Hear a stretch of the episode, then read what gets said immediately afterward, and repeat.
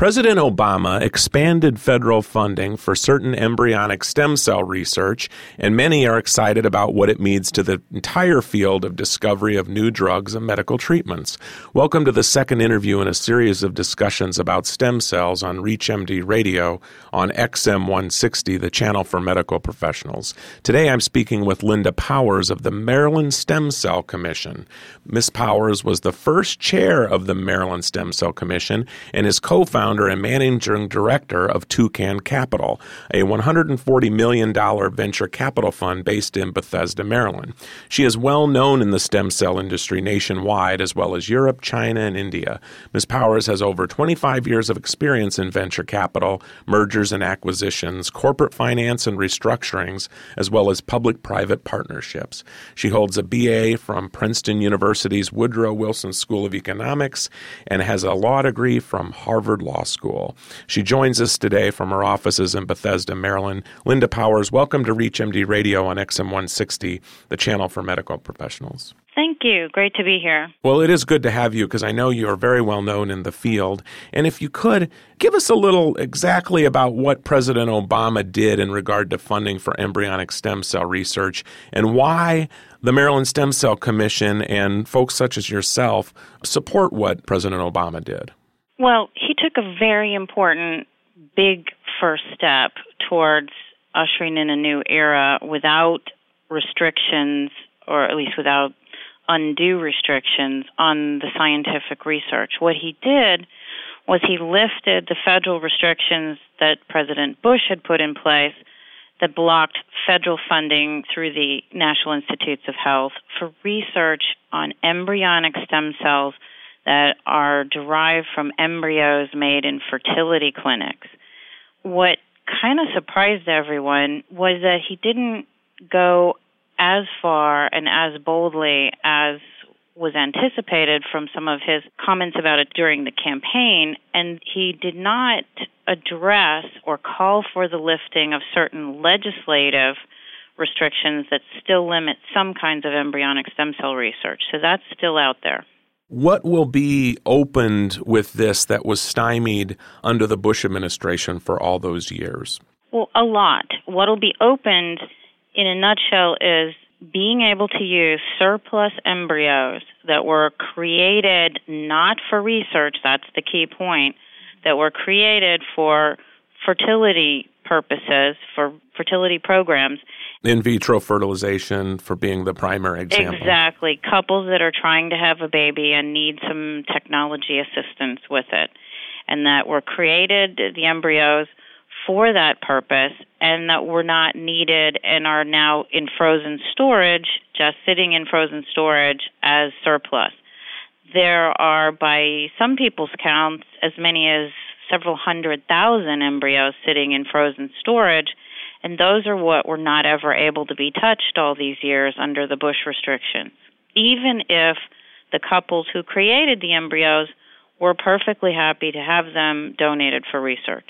Now that can go forward. And a lot of these, or most of these, would probably have been headed for discard anyway. Yes, and that's the thing that just made it so frustrating for the scientific community and for patient supporters and even for the couples who had created the embryos and were willing to donate them to science, is that they had to go in the trash can instead. What is happening now from what you know of? Are there efforts afoot that researchers are going to these fertility clinics and saying, okay, you can give them to us now, or how will all this work? Good question. So you don't want the thundering herd of scientists running down the street to the local, assisted reproduction clinic. No. It's all very organized and formalized. The step that's underway right now, the National Institute of Health put out some guidelines to implement the new freedom, the new ability to use embryos that were created in fertility clinics, because President Obama stressed that he wanted this new freedom to be exercised on a basis of responsible and appropriate science. And so the National Institute of Health has spelled out very detailed guidelines about what might be one viewpoint of what's appropriate. And it's all kind of consent requirements and record-keeping requirements and so forth. And these have been very controversial because they've raised such a high bar that it looks like, ironically, the majority of those hundreds of thousands of embryos sitting in frozen storage wouldn't qualify under these guidelines. So there's been a torrent of comments. Today, May 26th, is the deadline for comments, and everyone should definitely put their word in. And so going forward, what do you think will happen? There have been researchers that have been stymied with this, and if so, if you could talk a little bit about what hasn't been done in the last 7 or 8 years. Well, yeah, over the last 7 or 8 years, researchers who wanted to work with embryonic stem cells rather than adult stem cells had to go through just enormous burdens and waste. What they had to do is they had to set up whole separate laboratories, not just separate programs, physically separate laboratories. They had to find and scrounge up from any sources they could find non-government funding to pay for everything in those labs, the equipment, the ingredients used, everything, before they could do any science. So years were wasted getting all that organized, and huge amounts of dollars were wasted by having these parallel labs where not even one petri dish from one lab could be used in the other lab. If there were any federal dollars, no embryonic stem cell research. So, of course, that held everyone back. A lot of people might not understand that there were a lot of dollars wasted in the sense that if you would have been a researcher at a school in California where the state has money for embryonic stem cell research, that particular researcher might have to set up a separate lab because he's getting federal dollars for an adult project. Yeah, well, so in California, they successfully passed a bond initiative to allow funding of as much as $300 million a year of state money to fill the huge void created by the blockage of federal dollars. But those state dollars had to be used in this parallel fashion, just like I just described. And other states didn't have that benefit. I mean, to pick a hugely well-known university that had to go through the same thing, Harvard. Take Harvard. Harvard is one of many leaders in the country in stem cell research, and there's a well-known researcher there named Doug Melton, and he's got a strong interest in diabetes. His children have type 1 diabetes. He's a leading researcher, and he had to go out and put together an entire new stem cell institute funded entirely by private money. He managed to put together $17 million. But instead of that $17 million being used efficiently, leveraging together with federal dollars, leveraging them, they had to do everything separately. And it's become a very strong, well-respected institute, but it's so wasteful. Well, if you're just joining us, or even if you're new to our channel, you're listening to a second interview in a series of discussions about stem cells on ReachMD Radio on XM160, the channel for medical professionals. I'm Bruce Japson, and joining me today is Linda Powers of the Maryland Stem Cell Commission, and we're talking about basically what's going on with the movement now that President Obama has expanded federal funding for embryonic stem cell research. The Maryland Stem Cell Commission is a supporter of that, and we're just talking about ways that has sort of lifted a burden from research that's gone on. And if I could ask you, has this set some folks behind? And if so, how? I mean, because a lot of the political rhetoric during the campaign trail was that, we're 7 to 8 years behind. Are we behind because of the Bush administration not funding this? So we're certainly behind in the scientific research on those particular kinds of cells from human embryos made in the normal way biologically. But interestingly, some would argue, and there's really no way to prove this one way or the other, but some would argue that by being blocked on that path, it's really accelerated the research on some other categories of cells, stem cells, that are pretty promising themselves. Certainly, adult stem cell research has gone forward, and it's gotten very little attention, but it's in the clinic with some very exciting medical treatments that are much needed by patients, but also alternatives to the embryonic stem cells, so-called iPS cells, of several kinds, have now been developed using a person's own skin cells. Would that have progressed as fast if the embryonic hadn't been blocked? Something we'll never know, but it's an interesting point that proponents make. And also, I wanted to tap into your knowledge of, given your full-time job as managing director of Toucan Capital, and given the sort of horrible economic environment that we're in, is there money for embryonic stem cell research? I mean, is this a risk that people are willing to take in this climate? I mean, has that been affected at all? It's still really, really limited. I think that we're starting to go through a transition. We're starting to see investment funds taking a look at the space that they weren't looking before. For example, the very well-known firm Kleiner Perkins made their first stem cell investment a little over a year ago in a company called Izumi, which is doing the iPS cells. You're also starting to see money coming into the field from strategic players. Pfizer has been a huge leader in the space.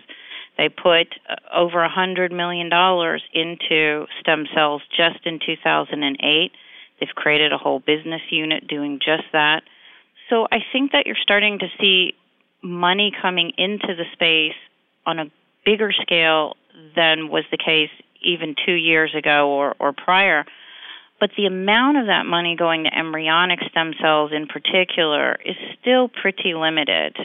And most of the work is in the adult arena. And as you say, I suppose the good news is that there is a lot of headway being made. Yeah, this is the biggest, I think, untold story in terms of the public news coverage of stem cells. It's a very, very unfortunate thing that most of the news coverage about adult stem cells has been to the effect that they're really not very useful. They really are kind of second-class citizens, and, well, if you can't use embryonic stem cells, okay, you could kind of make do with adult stem cells. That is an utterly wrong perspective about adult stem cells. Adult stem cells, there's nearly 200 different adult stem cells in clinical trials today, treating things like heart attack, stroke, spinal cord injury, multiple sclerosis, just a wide range of diseases, and it's not getting any attention. And the fact of the matter is, adult stem cells that are targeted to do a specific job in a specific tissue are actually just what you want for commercialization or for medical treatment, whether you view it as a business or you view it as medicine. If you want to fix a particular tissue, you don't want those cells to turn into every cell type in the body. You only want them to turn into that cell type. So I think you're going to start to see over time a complete rethinking of the value of adult stem cells. It's an untold story so far. Are there any companies to watch in particular? I know that like Geron, they funded their own research and they have a embryonic stem cell trial that's going into humans this year. But what about the field as a whole? I know in Maryland, I think Osiris is maybe going before the FDA in the next year or so. Are we going to see more of that? Are we going to start to see some of these stem cell trials come to later clinical stages where we might even see an approval in the next 3 or 4 years? Yes, that's in fact going to be, that's a great question because I think that's going to be one of the most important developments in the field, and you're going to see the money start to flow after that because what the field has been missing up till now is a success story, any success story.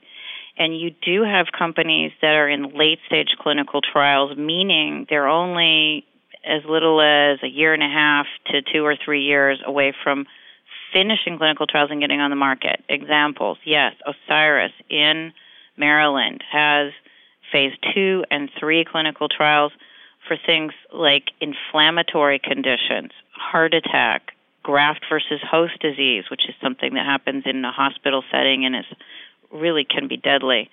And another company, which is a European company called Tigenics, has finished all their clinical trials with a cartilage repair product. How many weekend warriors out there need cartilage repaired in their knees? Well, that's not 3 years away or 2 years away. That's probably within the next 1 year. So there's quite a lot of specific products that are farther along than people realize. Well, with that, we'd like to thank Linda Powers, who's been our guest. You've been listening to a special series of discussions about stem cells on ReachMD Radio on XM160, the channel for medical professionals. I'm Bruce Japson. I've been your host. ReachMD, online, on demand, and on the air. Please visit us at ReachMD.com, and I'd like to thank you for listening.